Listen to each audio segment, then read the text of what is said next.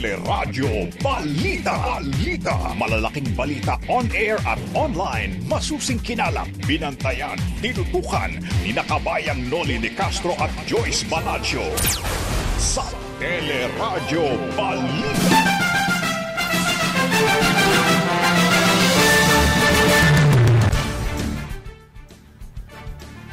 Pila para sa bakuna ng Pfizer sa Maynila at Paranaque dinagsa. Pangulong Duterte nanawagan sa publiko na wag nang mamili ng brand ng bakuna.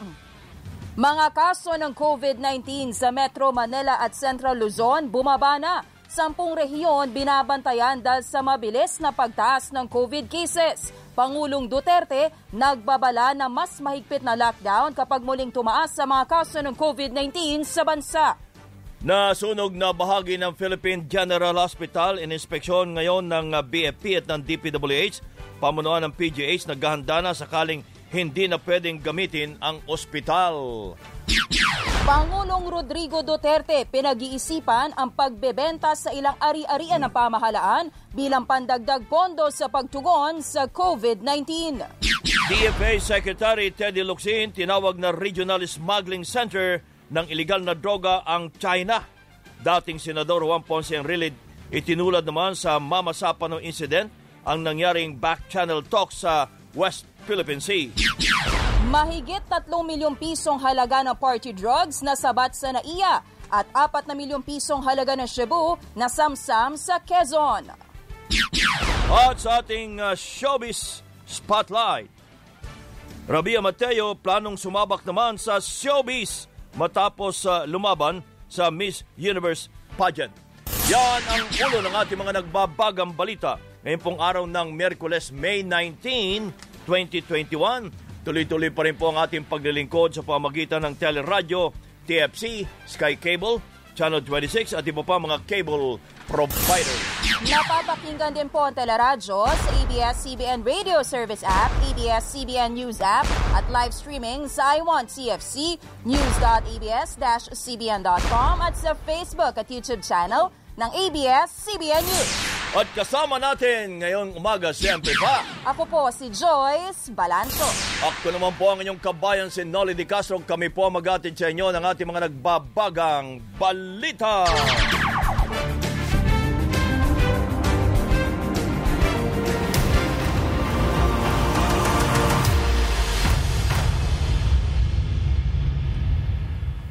Posibleng masimula na sa susunod na buwan ang pagbabakuna sa halos 30 milyong Pinoy na kabilang po sa A4 at A5 na priority group.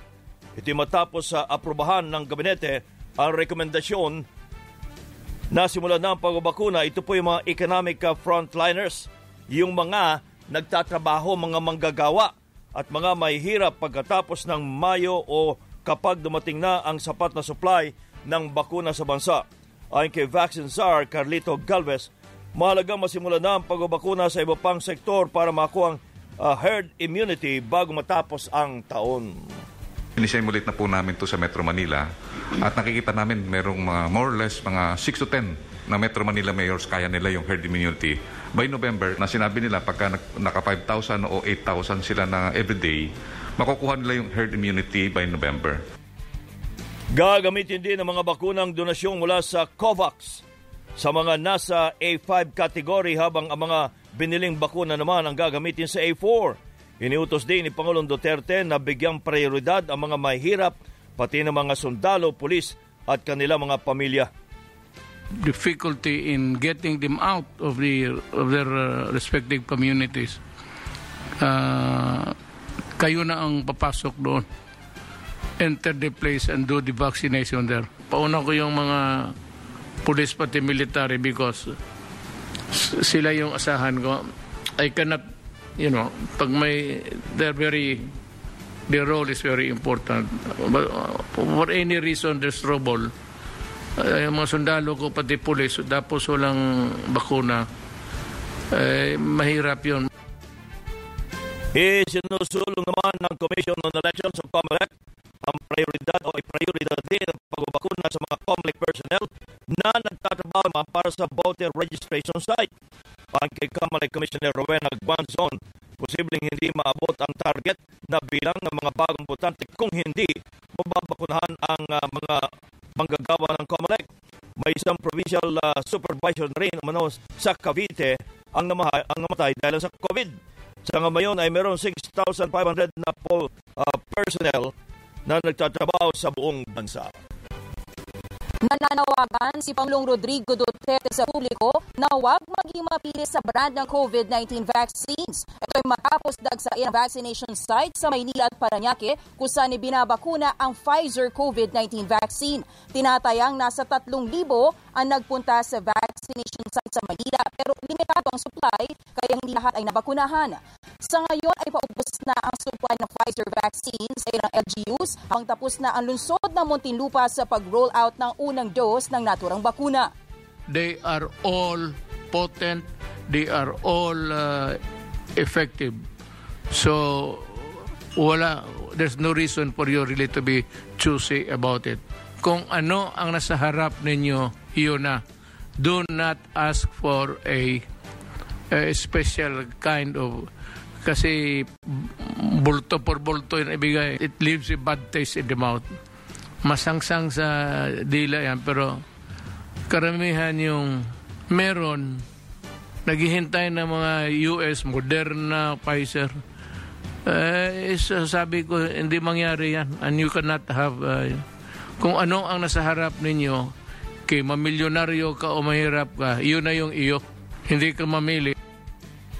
Nangangamba naman ang health reform advocate na si Dr. Tony Leachon na maging super spreader event ang naging pagdagsa ng mga tao sa Maynila at Paranaque dahil sa siksikan at kawalan na rin ng physical distancing.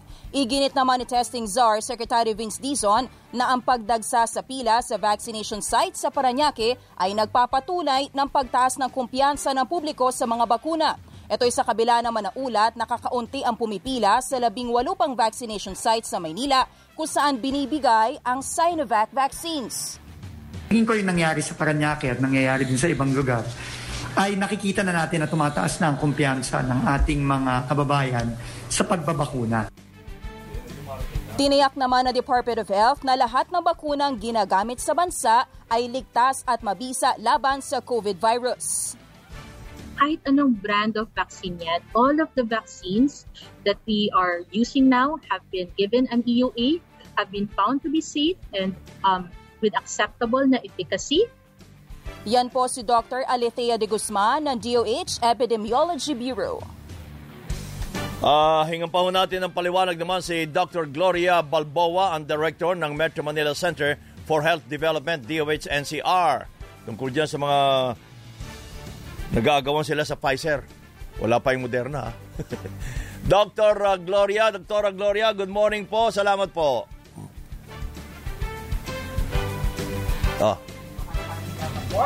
Uh, okay. Uh, tungkol po doon sa Kwan, ah, doktora, uh. Doktora, no? doktora, hinahanap po oh, namin kayo opo. sa Zoom. Nawawala po kayo. Ay? Yan! Nandito Ayun na. Ayun na. Good morning po. Good morning. Good morning po ulit at sa lahat po ng mga nakikinig. Opo. Eh, kasi nga, maganda kasi ang lumalabas ng mga balita tungkol sa Pfizer. Kaya meron sa, ayun lang, iniisip po namin ha, kaya meron siguro tayo mga kababayan, oh, sige, hintayin na lang natin ang Pfizer. Mag-ingat na lang muna tayo bago dumating ang Pfizer. So, ano masasabi nyo? Uh, follow up doon sa sinabi ni Presidente na kung ano nasa harapan mo, eh yun na yun. Tama po yun. Tama po. Uh, kasi uh, ganang nasabi nga po, lahat po ng ating mga bakuna ay eh, ang mga proven effective po, man yan lahat sa sa FDA. So, uh, kahit ano pong bakuna ang nandyan, sabi nga, yun yung best na bakuna para sa atin po. Kaya wag na po tayong mamili. Walag na. Eh, ano ba ang epekto kung hindi ka mamimili? Wala naman. Pare-pareho nga kasi ang effectivity. Ang, Pare-pareho lang naman po yan. Oo. Opo. Okay. So, yun na lang ho ang magiging uh, dapat nasa isipan ng ating mga kababayan yan tungkol sa uh, kung paano ka-epekto ang uh, isang bakuna. Wala na sa brando yon. Kahit pa Sinovac yan. Kahit na ano po doon, sa apat nating mga bakunan available ngayon, ay uh, mabisa po at uh, dahil hindi naman po natin yan ipapabigay, no, lalo na ng Department of Health, kung hindi po yan epektibo sa ating mga mamamayan. Opo. Dr. Gloria, for example po kasi sa Navotas, ang sabi naman po ni Mayor Tiangco doon, kaya sila pumapayag na mamili yung mga residente nila kasi karapatan naman daw nila na bumili ng brand dahil katawan naman nila itong uh, tuturukan ng COVID vaccine. So paano natin ibabalanse yung mga ganong sentimiento ng ilang mga Pilipino? Um, well, meron nga yan kasi, sabi nga yung may karapatang mamili, no? Pero uh, pag ganun po kasi, eh hindi naman po kasi pare-pare yung quantity po ng ating mga bakuna doon sa apat na yon.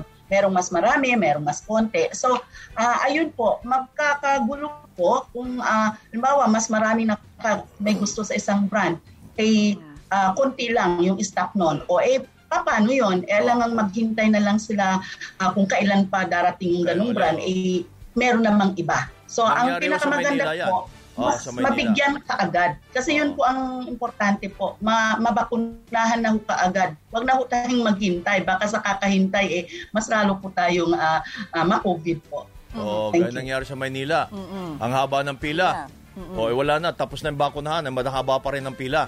Ganun ang nangyari ho. Kasi sa kagustuhan nila na sila ay mabakunahan ng Pfizer. Yun. Apo. Eh, Dr. Gloria, meron po ba rekomendasyon ng DOH na for example, i-simplify or going unified ito pong uh, uh, registration or at least yung uh, intention ng mga residente paano sila magpapabakuna kasi per LGU iba-iba. May iba na kailangan mag-register pa sa website, may ilan sa walk-in. And then, uh, yun nga po, may mga balita nga po na hindi na pipigilan yung pagdagsa ng mga tao. Paano po natin yun aayusin?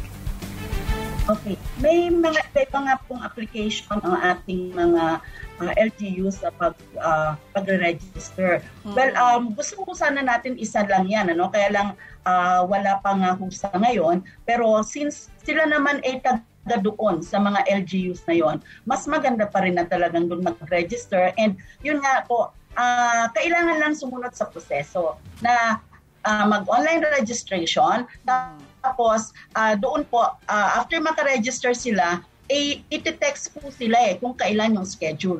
Ngayon, kung hindi naman maka-online yung registration nila, pwede mo silang pumunta sa mga ay, sa barangay hall nila o kaya doon sa pinakamalapit na health center at doon po sila magre-register po. Manual and then i-assist po sila kasi yung nga, mga hindi marunong no, na mag-register online, i-assist po sila doon ng mga uh, barangay officials. And then, ayun, uh, i-schedule din mo sila. So, wag po silang pumunta uh, kung hindi pa sila naka-schedule. Kasi bawat vaccination center, merong limit na pwedeng bakunahan for that day. So, kung uh, magdadagsaan pati yung hindi naka-schedule. Ito lang ganun nga pong mangyayari. Pila and of course, alam naman natin, pag pila tapos hindi ma-maintain yung uh, social distancing, eh doon yung kwan, malaking risk na naman na um, makakalat yung sakit. Kasi hindi natin alam eh kung merong uh, may sakit na among those uh, nagpupan po uh, nakapila po. Ay, katulad po niyan, isasama na daw po ang A4 at A5 sa mga babakunahan. So, may schedule na po ba kailan po ito magsisimula, yung pagsama sa dalawang groups na ito? Uh, wala pa hong final schedule, although pinag-iisipan either next week o uh, yung first week ng June. So, uh, i-finalize pa po kung kailan talaga kasi titingnan mo natin yung kapasidad din ng ating mga uh, local uh, government units. Actually, nag-meeting po kagabi and uh, ayun nga, pinaplansya pa po yung mga uh, guidelines talaga para mas uh, maging maayos po. So, uh, hindi pa mo nag-decision. Hinihintay pa yung supply na darating. Kasi kahit mag-schedule ka, kung wala namang hmm. supply ng bakuna, di wala rin.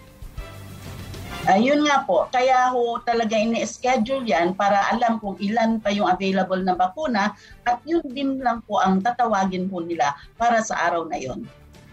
Maraming salamat po, Dr. Gloria. Good morning. Ah, maraming salamat din po sa inyong lahat. Si Dr. Gloria Balboa, ang Director ng Metro Manila Center for Health Development. Samantala, nagtayo naman ng uh, o nagtayo rin ng ilang pang mga lokal na pamahalaan ng mga drive-thru na vaccination site para mas mapabilis ang pagbabakuna laban sa COVID-19. Sa Quezon City, isang parking lot ng mall ang ginawang drive-thru vaccination site kung saan nasa 10 hanggang 15 minuto lamang ang uh, buong proseso ng uh, pagbabakuna. Ito yung nangyari sa Fairview. Kailangan lamang ay nakarehistro sa EZ Consultant o kaya naman ay may koordinasyon sa barangay. Napakabilis po. Wala pa pong 30, wala pang 20 minutes, sandali lang po. Pagdating namin dito ay nasikaso kagad and then afterwards po, ayun, turok na po. Sa Rodriguez Rizal, nagsagawa rin ng drive-thru vaccination sa ilalim naman ng tulay kung saan sumailalim sa pre-screening ang babakunahan at merong 30 minutes na monitoring matapos maturukan ng bakuna. Bahagi ito ng programa ng lokal na pamahalaan para mapabilis ang pagbibigay ng 600 vials ng AstraZeneca na nakatagdang mag-expire na sa July. Sa harap ng posibilidad na pagkakaroon ng super spreader kapag isinabay na po ang pagtuturok sa mga nasa A4 at A5 list, iminungkahi ng infectious disease expert na si Dr. Ron Jean Solante na tutukan ng mga local government units ang scheduling at pagpapapunta ng mga tao sa vaccination sites. Sinabi sa teleradyo ni Dr. Solante, importanteng masunod ang patakaran kung sino nakaschedule na mababakunahan, sila lang dapat ang dumadating sa vaccination sites imbes ang nangyayari ngayong pagdagsa ng mga walk-in. Git niya, kung dumarami nagpupunta sa vaccination sites, ibig sabihin lang nito ay mas marami na rin ang nagkaka-interes na magpabakuna, kaya mahalaga ang diskarte ng bawat LGU. It's up to now the LGU kung ano paano yung diskarte nila dito sa hmm. uh, gusto magpabakuna. Kaya nga ang 'di ba yung mungkahin ng government yung maggagawa ng mega vaccination center Mm-hmm. Eh, isang solusyon yan na medyo malaki ang lugar. So talagang makapagplano yun in terms of segregation. Ang infectious disease expert na si Dr. Ron Jean Solante. At nalinaw din ni Dr. Solante na wala pang rekomendasyon para sa pagkakaroon naman ng booster, uh, booster shot ng uh, bakuna sa COVID-19. Base sa pag-aaral, may bisa ng hanggang anim na buwan ang mga ginagamit na bakuna ngayon kaya ibig sabihin, protektado ka sa naturang panahon habang dapat hintayin ang pag-aaral sa mga at mga resulta ng datos kung tuloy-tuloy ang makukuha proteksyon para sa susunod pang anim na buwan. And by then, doon na natin makikita kung merong recommendation to give another dose or mm. to give uh, the same uh, vaccine for another two-dose schedule. Depende yan kung kung ano yung magiging data natin, no?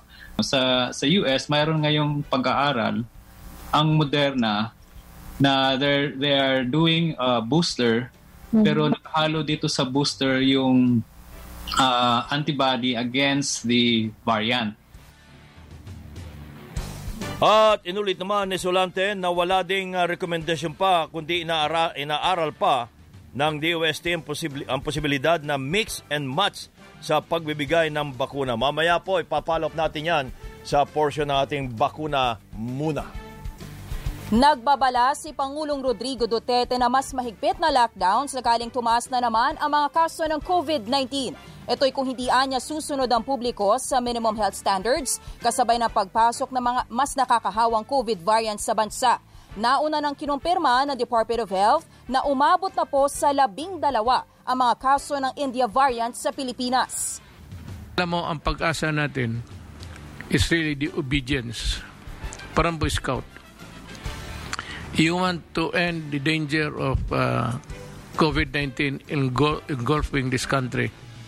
And if you uh, hindi nyo sumusunod, and may, may resurgence naman, plus the new variants, eh mapipilitan talaga akong mag-impose ng lockdown. Maybe stricter this time because hindi natin alam kung anong variants yan. Sinabi naman ng Department of Health na sampung rehiyon ang binabantayan ngayon dahil sa mataas na average daily attack rate. Kabilang dito ang Mimaropa, Bicol Region, Eastern at Western Visayas, Zamboanga Peninsula, Northern Mindanao, Caraga, Davao Region, Soxargen at Bangsamoro Region. Git naman ng DOH, hindi lang dapat sa maigpit na quarantine status umaasa ang LGU para mapigilan ang pagkalat ng COVID-19. po yung kailangang mapaabot natin ay uh, the community quarantines din kasi these heightened restrictions are just temporary measures, no? And we see it as a temporary measure to limit mobility for a short period of time, but also uh, uh, uh, a way for people, for, for the LGUs, for the region, para kung may kakulangan sa kanyang health system capacity kasi mukhang na-overwhelm, dagdagan ng kama, dagdagan ng tao. So, uh, I think ang, ang isang direction natin is to not be dependent on the heightened community restrictions, but focus on improving, enhancing the implementation of our PDITR, adherence to MPHS para hindi po tayo nagre-resort palagi to MECQ or ECQ as a way to bring down our cases. CDOH Epidemiology Bureau OIC Dr. Alethea de Guzman sa ngayon ay umaabot na po sa 1,154,388 ang mga kaso ng COVID-19 sa Pilipinas. Ito ay matapos madagdagan ng 4,487 na bagong kaso kahapon na pinakamababa sa nakalipas na dalawang buwan. Lumitaw naman sa isang pag-aaral sa Amerika na Pfizer at Moderna ang mga pinaka-epektibong bakuna laban sa India variant. Samantala, pinag-iisipan naman ni Pangulong Duterte na magbenta po ng mga ari-arian ng gobyerno para pandagdag sa pondo sa pagtugon sa pandemya. Ay sa Pangulo, mas delikado ang sitwasyon ngayon dahil sa mga bagong variant at wala ring garantiya na darating sa tamang oras ang mga bakuna. Ayon pa sa Pangulo, dapat paghandaan din ang pinakamatinding senaryo. Kaya handa umano siyang magbenta ng mga ari-arian ng pamahalaan para lang may makuhang pondo. Halos isang trilyong piso na umano ang nagagastos ng pamahalaan para sa pandemya pero para, parang wala pa rin katapusan.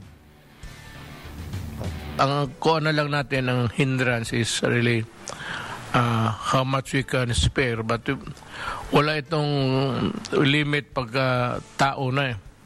I said uh, baka magkatotoo sabi ko, eh, pagbili ko talaga yung mga propiedad ng gobyerno kasi pawala na pawala ng pera. We have spent uh, maybe mag-abot na natin at the on the final counting uh, almost a trillion. Si Pangulong uh, Duterte. Umapela po ang lokal na pamahalaan sa mga naligo sa gubat sa Ciudad Resort sa Caloocan na magboluntaryong sumailalim sa self-quarantine. Sa panayam ng teleradyo, sinabi ni Caloocan COVID-19 uh, Command Center Chief si Kini Labastilla na sa halos apat na raang naligo sa resort noong Mayo 9, mahigit isang daan ang hindi pa rin po nila makontakt. Nakikipagtulungan na ang LGU sa mga contact tracers ng Philippine National Police para hagilapin ang mga nag-swimming at mapuntahan sa kanilang mga bahay para ma-quarantine at ma-swab test. Ito po yung kailangan, yung mga panawagan na lang po, no, na talagang maging responsible, maging responsible po sila na mamamayan uh, kasi talagang moral responsibility nila ito mm-hmm. na wag lumabas, alam na nilang nasa super spreader event sila. At talagang mobilize na po lahat dito. Um, talagang meron ng mga mga nagpunta doon na ayaw talagang nag, marunong sila makapag magtago ng mga identity nila. Mm-hmm. So, so this may... is a slow going po kabayan na talagang oh. hindi namin titigilan itong mga to hanggang di namin sila mahanap. Sinabi rin po nila Bastilla na 287 lang sa mga guests ang taga-Caloocan kaya may mga bisita rin po ang resort na galing sa iba pang LGU. Nakikipag-ugnayan na ang Caloocan LGU sa mga lokal na pamahalaan ng Quezon City, Bulacan at Maynila para sa contact tracing. Lalo't apat sa mga na-trace ng Caloocan ay nagpositibo po sa COVID-19. Samantala, magtungo muna tayo sa Puerto Princesa sa Palawan. Andun po si Mayor uh, Lucilo Byron. Mayor, magandang umaga po. Salamat po. Ah, magandang umaga, kabayan. Opo. Ah, good morning. Opo. Simula mo nung tayo magkausap po tungkol sa kaso ng mga COVID-19 sa Palawan, kamusta na po ngayon ang, sinasabi tumaas pa? Ah, hindi pa hindi naman dumagdag yung pagtaas. Ah, pero hindi pa talaga siya bumababa. Ang problema kami noong May 10 hanggang hmm. May 15, Oho. hindi nag-ooperate yung testing, uh, yung RT-PCR testing uh, center namin. Hindi nag-ooperate? Uh, maintenance daw. Ah, for maintenance. Kaya nangyari okay. doon, uh, kasi ang sistema namin ng testing dito, yung sinasubmit namin para sa confirmatory test ng RT-PCR, yun lang mga merong symptoms at yung found out na positive sa antigen. Okay. Uh, sa antigen test. Opo. Kaya ang nangyayari, pag nag-test kami ng halimbawa 120, mga 80% talaga uh, positive ang lumalabas.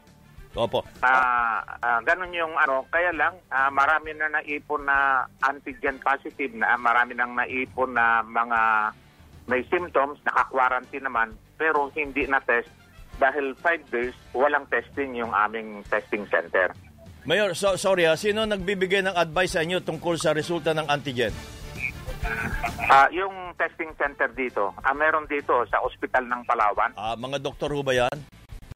Ah, ah, laboratory, laboratory ito. Ano ito? Kasi po- Ah, accredited ng DOH. Ayun. Ang problema ho natin sa antigen, iba-iba kasi yung sinasabi ng mga eksperto, kapag negative, ang sabi nila ay dapat eh, RT-PCR kasi baka antigen ah, false anti ah, false ah, ah, negative. Pero pag yung ah, ang antigen ay positive, positive ka na talaga. Kasi na delikado rin mayor, eh, pag nag-antigen tapos ay negative, kala nyo ay negative, yung pala ay positive siya, di nagkakalat din nun ng virus. Hindi, ah, dito yung antigen test namin twice bawat pasyente. Ah, Hindi lang beses. one time. Oo. Kasi may number of days na sabi, pag test mo ngayon, Oh. ah, hindi pa mag-manifest na positive kasi bago yes po. pa lang talaga yung virus sa kanya. 14 Pero days, halimbawa. after a number of days na pag may virus talaga siya, talagang lalabas na, makikita na. Mag-antigen ulit ho. Oo, inuulitan. Second antigen test. Oh, eh, eh, bakit hindi na RT-PCR diretso na? Mayor, para sa Ah, yung RT-PCR namin dito, limitado yung kapasidad. Buong Palawan ang ginagigyan nito. Tapos, ah, iba siya, hindi siya pareho noong ah, ibang ah, RT-PCR testing ah, center dyan. Kasi ito, ah, originally, ano ito, eh, gamit sa pang-detect ng TB. TB? Yung, Oo, ah, ang tawag dito, yung gene expert machine. Tapos, Oo, kinonvert lang ito into RT-PCR Ayun. at gumagamit ng cartridge. Yung cartridge, nanggagaling sa Amerika lang, tsaka isa lang ang supplier sa buong Pilipinas. Hindi ba Kaya oh. every time na may dumarating, binibili lahat ng DOH. Ngayon, nag-antay na lang kami kung ilan ang ipapadalang cartridge dito. Ayun, yun ang malaki yung problema dyan sa Palawan. Ah, dito sa sa Prinsesa, tama. Ngayon, meron na kaming ah, molecular laboratory ah, na nagdaan na siya sa proseso ng DOH. Oh. Meron kailangang ayusin dahil nag-virtual inspection sila ah, ng laboratory. Tapos may mga recommendation sila na babaguhin. Ayun. Eh, nagkataon na yung medtech na consultant na naka-assign dito ng contractor na COVID. Ay, ano ba yan? eh, hindi hindi ngayon maasikaso yung dapat na i-correct, mga minor correction. Ay. Ah, yun na lang ang inaantay. Tapos yung final evaluation kasi yung medtech namin nag-train na Ah, apat na training siya tayo. Ah, nag-train na sila sa DOH kaya pag na ayos na yung mga minor na correction, mag-operate na ito. Hindi na kami dependent sa ospital ng Palawan. Opo. Yung Mayor, ano po ang ah, pinakatulong na kailangan ninyo from the national government para naman po masolusyonan itong limitadong RT-PCR testing ninyo?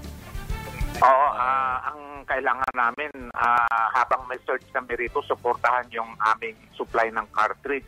Cartridge Ah, ang sa problema. Thursday, darating dito yung ah, sila Secretary Galvez, Secretary ah, Tison, ah, yung mga members ng National IATF, Oo, ng oo. Regional IATF. Kasi nga, ah, para makita na lang yung sitwasyon at mapag-usapan yung mga solusyon. Meanwhile, ah, nag-request kami ng additional na health workers, yung mga doktor, nurse, etc. Kasi, ah, di ba, hiwalay kami rito sa Palawan. Yes. Ngayon, ang pinaka-progresibong lugar dito, yung Puerto Princesa. Kaya naipon na namin yata yung mga willing na magtrabaho as nurse, as a doktor sa mga facilities namin. Kaya hirap na kaming humanap. Ngayon, nag-request kami sa regional IATF, sa national IATF, na matulungan kami na makapag-source, makapagpadala ng additional na mga nurses, mga doktor. Kasi ah, napilitan na kaming magdagdag ng mga quarantine facilities at saka ng isolation facilities. Ngayon, ah, dahil sa limitado yung workers namin, yung mga facilities, yung serbisyo niya nagsasuffer, hindi na tulad nung original na maayos yung mga serbisyo. Ngayon, dahil isang doktor tapos dalawang nurse lang sa isang ah, quarantine ah, facility, Opo. kaya medyo nagsasuffer yung services. Kaya humihingi kami ng ganong assistance. Ah, nakahanap naman yung regional IITF sa DOH ng mga vacant positions nila. May galing Romblon, may galing sa kung saan-saan lugar. Ang problema, walang nag apply pa. Mm, mm, mm. Ah, Health workers po, wala lang nag-apply lang. siguro. Kung isipin din natin, paano mag-apply yung taga Iloilo dito sa Puerto Princesa na kung siya ay nurse. Oho. Opo. Oh, tama, tama. Eh, habang tumataas po ang kaso sa inyo, meron po ba kayong ginawang paghihigpit sa sektor ng turismo? Meron. ah, Sa turismo, matagal nang halos walang turista talaga na pupunta rito sa Puerto. Princesa. Oo. So ang possibility, Mayor, hindi nanggagaling sa mga turista, Turista. kundi local talaga. Oo, hindi. Hindi. Ah, ang ang nangyari talaga, ganito, walang COVID dito sa Puerto Princesa. Okay. Hello. Ay, ay na-COVID na si Mayor. Ay, ay na, na ang kanyang signal. Yung signal niya. Mayor? Nung nakapag-import na, nagkaroon na ng ano, yan na, nagkaroon na ng local cases Yo. Oh, marami na nanggaling bang, sa labas. opo, marami po bang kaso ng COVID variant sa inyo? Ah, hindi malaman. Ah, Hindi malaman kung anong bar- kung may ng genome testing. Napaka ano pala yan. Maraming mga pasikot-sikot yun. para mapag-aralan kung Oo. anong variant ba yan. Ah, Oo. Nagre-request kami noon pero wala, wala. Hindi yata nakapag-ano sila. Oo. Matagal ho yun, matagal yun. Oo. Ah, Okay. So, ah, ang inintay na lang ho ninyo ay ang tulong mula sa national government. Ah, isa yun, isa yun sa inaantay namin. Tapos eh, meanwhile, on our own, nag-institute kami ng mga measures kung paano namin makontain ito. Okay.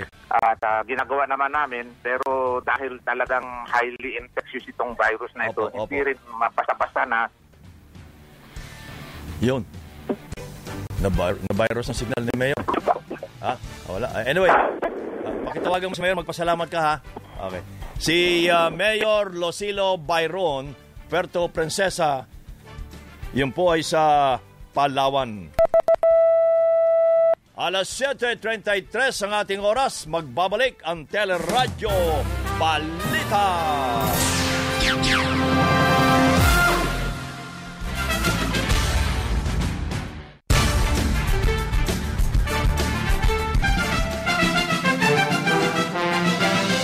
Patuloy po ang ating mga nagbabagang balita. Ininspeksyonan ng ah, Bureau of Fire Protection at DPWH ang ah, bahagi ng ah, Philippine General Hospital na nasunog para matiyak ang structural ah, integrity ng gusali.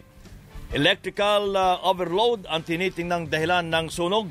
Sa ngayon po ay hanggang 20 surgeries kada araw lamang ang nagagawa ng PGH mula sa dating mahigit na 70 ah, bago nasunog ang, operasyon, ang operating room.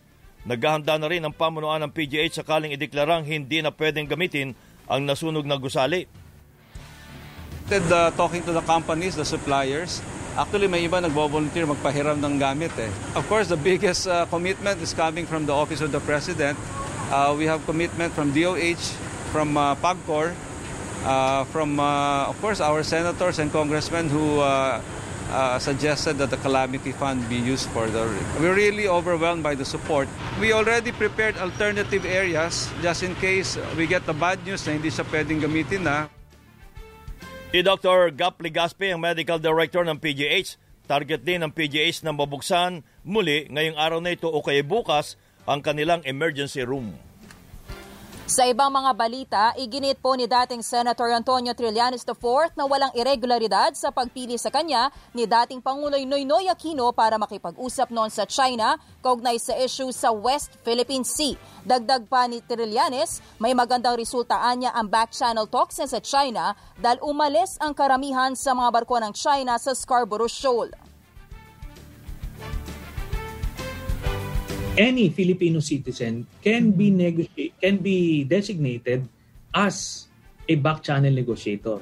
Kasi ang itutulak nyo ay yung interest ng ating bansa. And ganito po yan, ano? Being a negotiator, wala ka namang diskarte dyan. Kung anong sasabihin sa nung principal, nung presidente, yaan ang limitado ka lang dyan. Tapos kung ano yung ah, mensahe ng kabila, yun naman ang ihahatid mo sa kanya at kung a-approvean niya o hindi. So wala pong ah, extraordinary powers. Ngayon nagtanong siya kahapon, bakit daw ako ang inappoint? Prerogative po yan ni President Aquino. Bumwelta rin si Trillanes kay dating Senator Juan Ponce Enrile matapos nitong sabihin na kaduda-duda ang pagpapel ni Trillanes sa negosasyon ng dating administrasyon. Saan ba ga- nanggaling yung koneksyon ni Trillanes sa Beijing? Paano siya nagkaroon ng koneksyon doon? Ni, mismo ako. Naging guest ako ng Beijing. Wala akong koneksyon na ka- kagaya ni Trillanes. Itong tao po na ito, eh, ika nga, kung may tinatawag na inventor ng fake news, ito na yon. Grabing mag-magic ito, grabe maglubid ng buhangin ito si Enrile. Ikinagulat din po ng mamamahayag na si Marites Vitug ang mga naging pahayag ni Enrile dahil nakapanayam niya ito noon at sinabi niyang suportado niya ang mas agresibong posisyon ng Administrasyong Aquino. Inahalin tulad naman ni dating Senate President Juan Ponce Enrile ang insidente sa Mama ang back Channel Talks sa China ni dating Senador Antonio Trillanes kaugnay ng usapin ng West Philippine Sea. Sa isang uh, inamin mismo ni dating Pangulong Aquino uh, na ito nag-utos sa back channeling talks kay uh, Trillanes. Ayon kay Enrile, tila hindi alam ni Secretary Albert Del Rosario, dating Foreign Affairs uh, Secretary, ang ginawang pakikipag-usap ni Trillanes sa Beijing at hindi rin nasagot ni dating Pangulong Noynoy Aquino nang tanungin niya kung may record ang uh, usapan at kung anong uh, naging uh, commitment. Importante may official documentation umano ang pag-uusap dahil pambansang interes ang nakasalalay. Gaya umano nang nangyari sa Mama Sapano, nagkabulilisuhan sa back channeling talks sa China at nagkaroon din ng uh, turuan. Ang, ang impression ko nga ay sekreto between them and Aquino, yung, yung project na yun. Sapagkat, oh, common sense lang yun ah. Ang pre- presidente ka, you, you, you authorize somebody to talk to somebody in Beijing. Sino yung somebody na yun? At paano mo nalaman na yun ang kausapin? At did you address a letter of introducing a Trillanes to talk to him? Pagkakagaya nung nangyari sa Mama Sapano ito, na kinompartmentalize ni Aquino yung yung pro, yung uh, usapin. Oh, wala nakakaalam, binaypass niya yung uh, kwan, yung uh, PNP chief, pati si Rojas binaypass niya. Oh, na, nagkabulyaso, nagtuturo-turuan. Ganyan din ang nangyari dito eh. Si dating Senador Juan uh, Ponce Enrile. Samantala, mag-follow up muna tayo. Iwan muna natin ang mamasapano, eh, ang mamasapano, ang uh, West Philippine Sea, si uh, Yusek Renato Solidom, ang uh, officer in charge ng uh, PBOX. Yusek, magandang umaga po. Magandang umaga, kabayan. Opo. Anong latest natin sa Taal? May sinasabing, nasa alert level 2 pa rin tayo. Ah, tama kayo, kabayan. Ang Taal Volcano ay nasa alert level 2 pa rin, pero sa mga nakarang araw, ah, mapapansin sa atin pong ma- mataas ang ah, konsentrasyon o ah, laki ng pagbuga ng sulfur dioxide gas. Aha. Ah, kasama na rin ang ah, ah, pag ah, kakaroon ng mga paglindol. Minsan marami, ah, minsan mababa ng konti. Pero ito pong mga ah, pinapakita niya, kasama na rin yung patuloy na pamamaga pero mahina lang.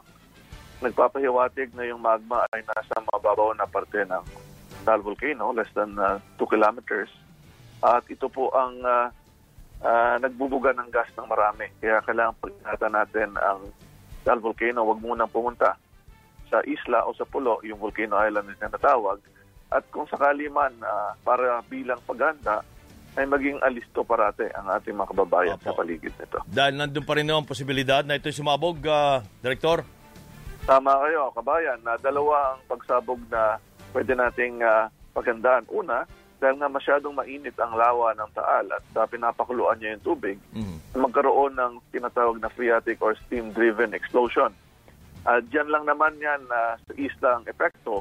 Pero pag uh, biglang uh, umangat ang uh, umakyat ang magma, baka mas mapalala pa ang explosion. So babantayan natin yung tinatawag nating magmatic eruption, yung paglabas ng bagong mag, uh, magma. Ah, gaya nangyari ng pagsabog noon. Yes, noong January, nagsimula siya sa uh, maliit na steam-driven explosion dahil nga parang matanggal yung takip ay biglang umakyat yung magma at uh, naging mas uh, malakas ang pagsabog. Mm-hmm. Yusek, ang Mount Pinatubo daw po, dumadami daw po yung volcanic earthquakes itong mga nakarang araw?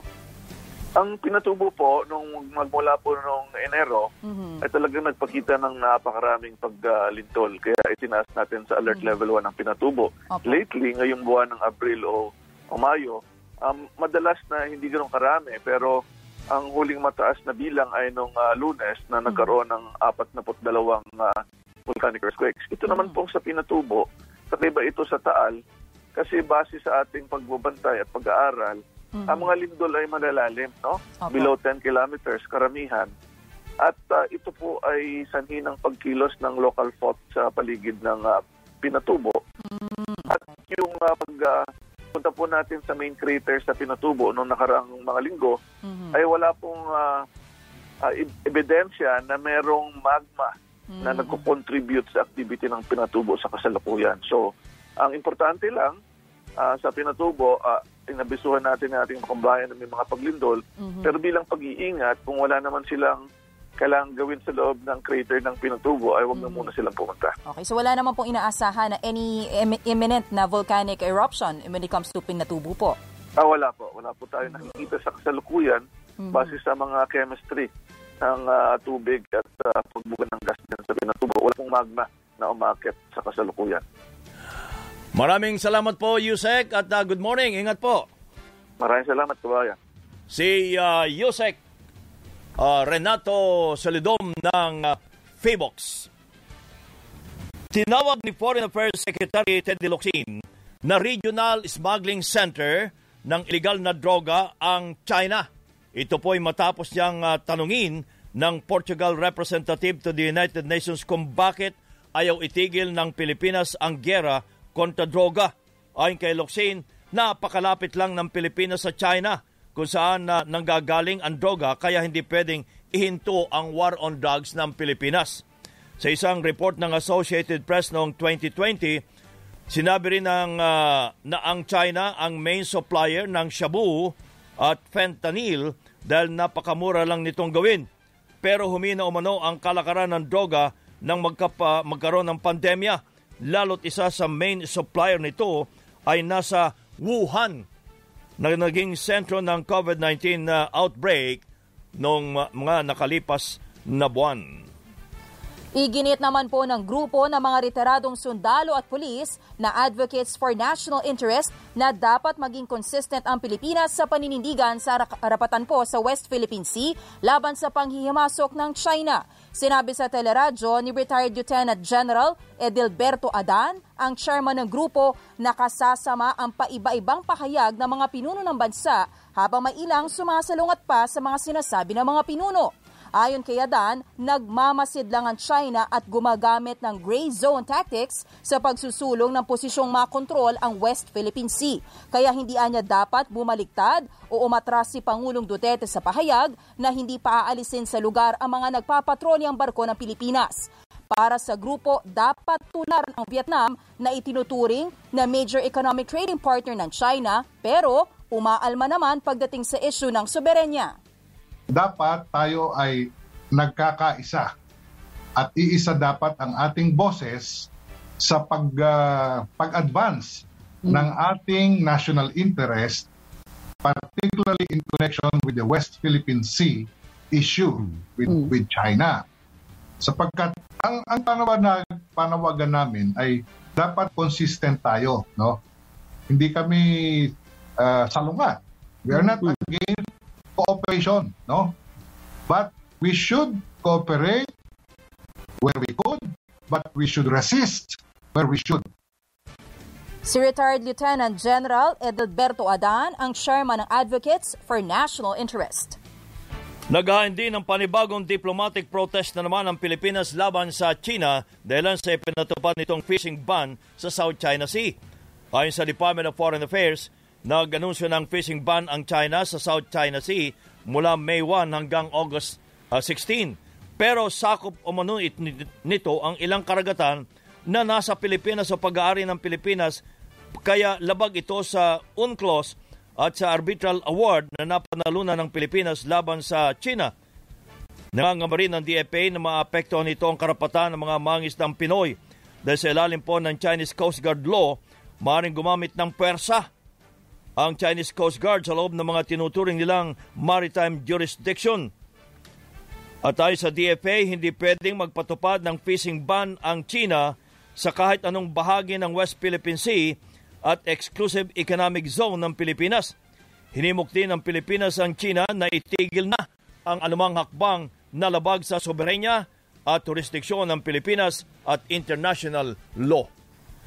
Sa ibang mga balita, umaasa po ang Commission on Higher Education o CHED na matatalakay na sa loob ng linggong ito ng IETF ang posibilidad na bakunahan na rin ang mga estudyante.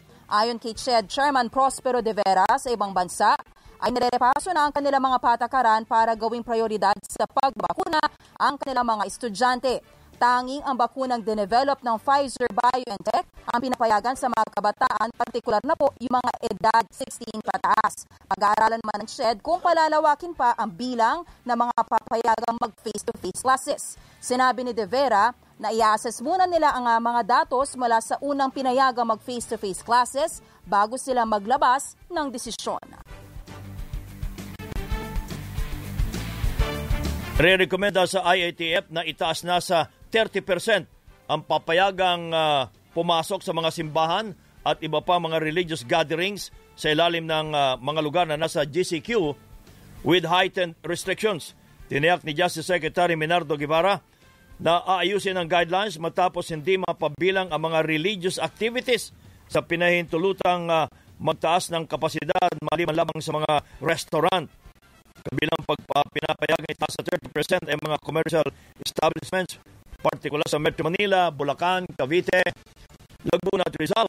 Ayon kay Secretary Gibaran, nire-review na ang tek- ng uh, Technical Working Group ang resolusyon matapos mapansin din ng ilang alkade sa Metro Manila ang pagkakamaling ito. Naitala sa limang lugar sa Luzon ang pinakamataas na heat index ngayong taon. Ayon po sa pag-asa, pumalo sa 53 degrees Celsius ang heat index sa Dagupan City noong biyernes at 51 degrees Celsius naman noong May 8.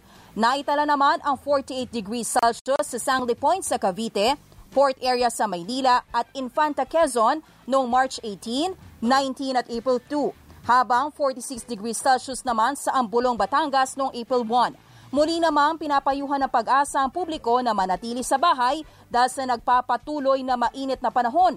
Ipinapaalala din po ang kahalagahan ng pag-inom ng tubig para manatiling hydrated at makaiwas sa heat stroke. May mga balita pa tayo tampok sa Teleradyo Balita. Patuloy po ang ating mga balita. Napasok na rin ng African Swine Fever o ASF ang Kalbayog City at uh, Kal- Katbalogan sa Samar.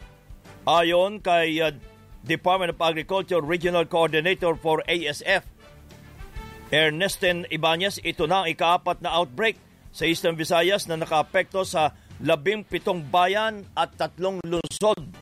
Dahil dito, mahigit anim na raang baboy na na nasa 500 meter radius o 500 meter radius na mga apektadong lugar ang papatayin para mapigilan ang pagkalat ng ASF. Sinabi pa ni uh, Ibanez na mula noong January 4, 12,442 baboy na ang pinatay sa Eastern Visayas dahil nga sa ASF. Umalma ang grupong Defend Jobs Philippines sa ilang pahayag ni Pangulong Rodrigo Duterte tungkol sa pagbabakuna. Una rito ang sinabing mas mabuting magpabakuna kung gusto ng ayuda mula sa gobyerno. Para kay Defense Jobs PH spokesperson Christian Lloyd Magsoy, mistulang pang-hold up sa mga manggagawa ang pahayag na ito. Sinabi sa teleradyo ni Magsoy, sa panahon ng pandemya, ang ayuda ay dapat na binibigay na walang kondisyon. Pumalag din si Magsoy sa pahayag na wag nang maging choosy sa brandang bakuna. Ayon sa kanya, iba-iba ang posisyon ng mga manggagawa sa isyu ng pagbabakuna dahil may ibang gustong maghintay ng ibang brand ng COVID vaccines. Pero ang duloan niya nito, may karapatan ang mga manggagawang pumili na bakunang ibibigay ng gobyerno sa kanila. Panghuli, tutol din sila sa pahayag na kung ayaw magpabakuna, ay wag nang lumabas ng bahay. Git ni Magsoy, hindi makatutulong ang ganitong pahayag na lalong nakalito at nakakadagdag pa ng agam-agam uh, lalo silang uh, nabibigyan ng dahilan para lalo hindi sumunod sa government kasi nire-repress yung rights ng mga workers natin. Parang walang clear solutions na inilatag. Walang maayos na mga plans and programs. Puro na lang uh, ganitong mga klase ng pronunciations ang lumalabas sa bibig ng presidente na pero ipinagtanggol naman ng infectious disease expert na si Dr. Ron Jean Solante ang pahayag ni Pangulong Duterte na huwag lumabas ang ayaw magpabakuna. Sinabi sa teleradyo ni Dr. Solante, gusto lang ipunto ni Pangulong Duterte na mataas ang panganib na mahawaan ng COVID-19 vaccines o COVID-19 virus kung malantad ang wala pa pong bakuna.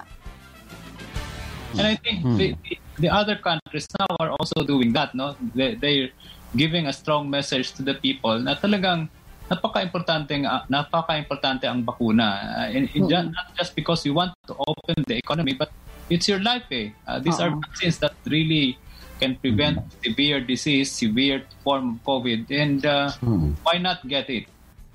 Si Dr. Ron Jean Solante. Bukas na ang labing tatlong uh, hotel sa Metro Manila para sa mga gustong mag-staycation.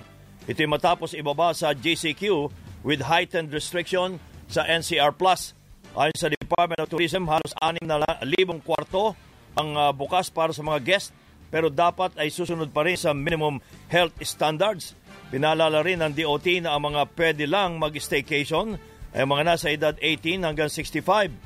Samantala, umaapila ang mga resort naman sa Calamba City sa Laguna. Napayagan na rin silang magbukas dahil sa turismo lang sa turismo lamang sila umaasa para magkaroon ng trabaho. Ayon kay Kalamba Mayor uh, Timmy uh, Chepeco, halos dalawang libong resort ang apektado ngayon kaya wala ring hanap buhay ang libo-libong manggagawa. Nakiusap na rin siya sa IATF na bakunahan na rin ang mga nagtatrabaho sa resort para mas siguradong ligtas ang kanilang pagbubukas.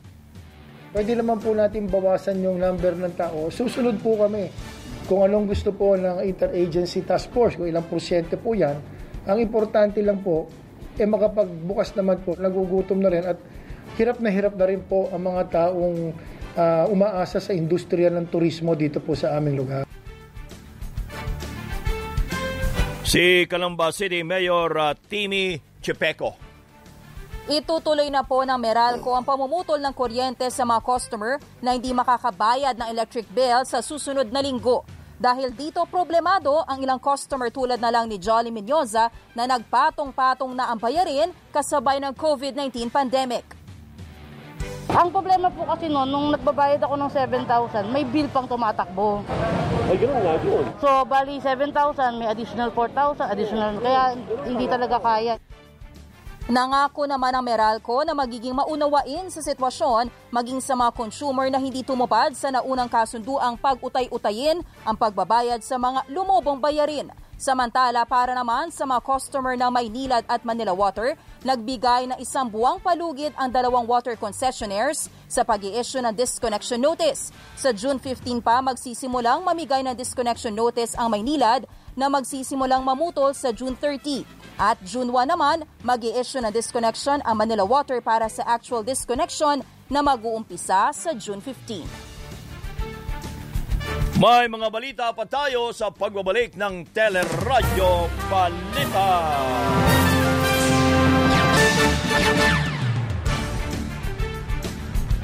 Samantala sa ating uh, police report, ma nasabat ang mahigit sa 3 milyong pisong halaga ng party drugs sa Ninoy Aquino International Airport.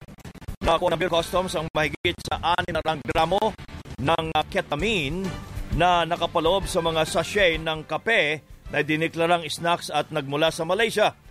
Naresto naman ang suspect na si Christopher Sigumbang matapos tanggapin ang kontrabando habang uh, tinutugis pa ang authorized representative ng naturang consignee. Habang sa Quezon, nasamsam ang mahigit 4 na milyong pisong halaga ng Shabu sa bypass operation sa Barangay 4 sa Lucena City. Dinakip ang babaeng target ng operasyon matapos bentahan ng Shabu ang pulis na nagpanggap na buyer. Na-recover sa suspect ang 41 sachet ng hinihinalang Shabu, digital weighing scale at buy bust money. Spotlight! Good morning, Miss Daniel Krishnan. Good morning! Good morning, Kabayan and Joyce. Sa ating showbiz spotlight, hindi man naiuwi ang corona, labis pa rin ang tuwa at pasasalamat ni Rabia Mateo dahil sa natatanggap niyang pagmamahal mula sa Pinoy fans. Kahapon ay nagsama-sama ang Pinoy community sa Miami para bigyan ng send-off si Rabia matapos ang kanyang laban sa Miss Universe. I may fail to bring but I feel like I'm still a winner with the warmth and support of the Filipino community here in Miami. Inamin naman ni Rabia na nalungkot siya nang hindi makapasok sa top 10. Pero sinabing proud pa rin siya sa lahat ng kandidatang umabante sa next round.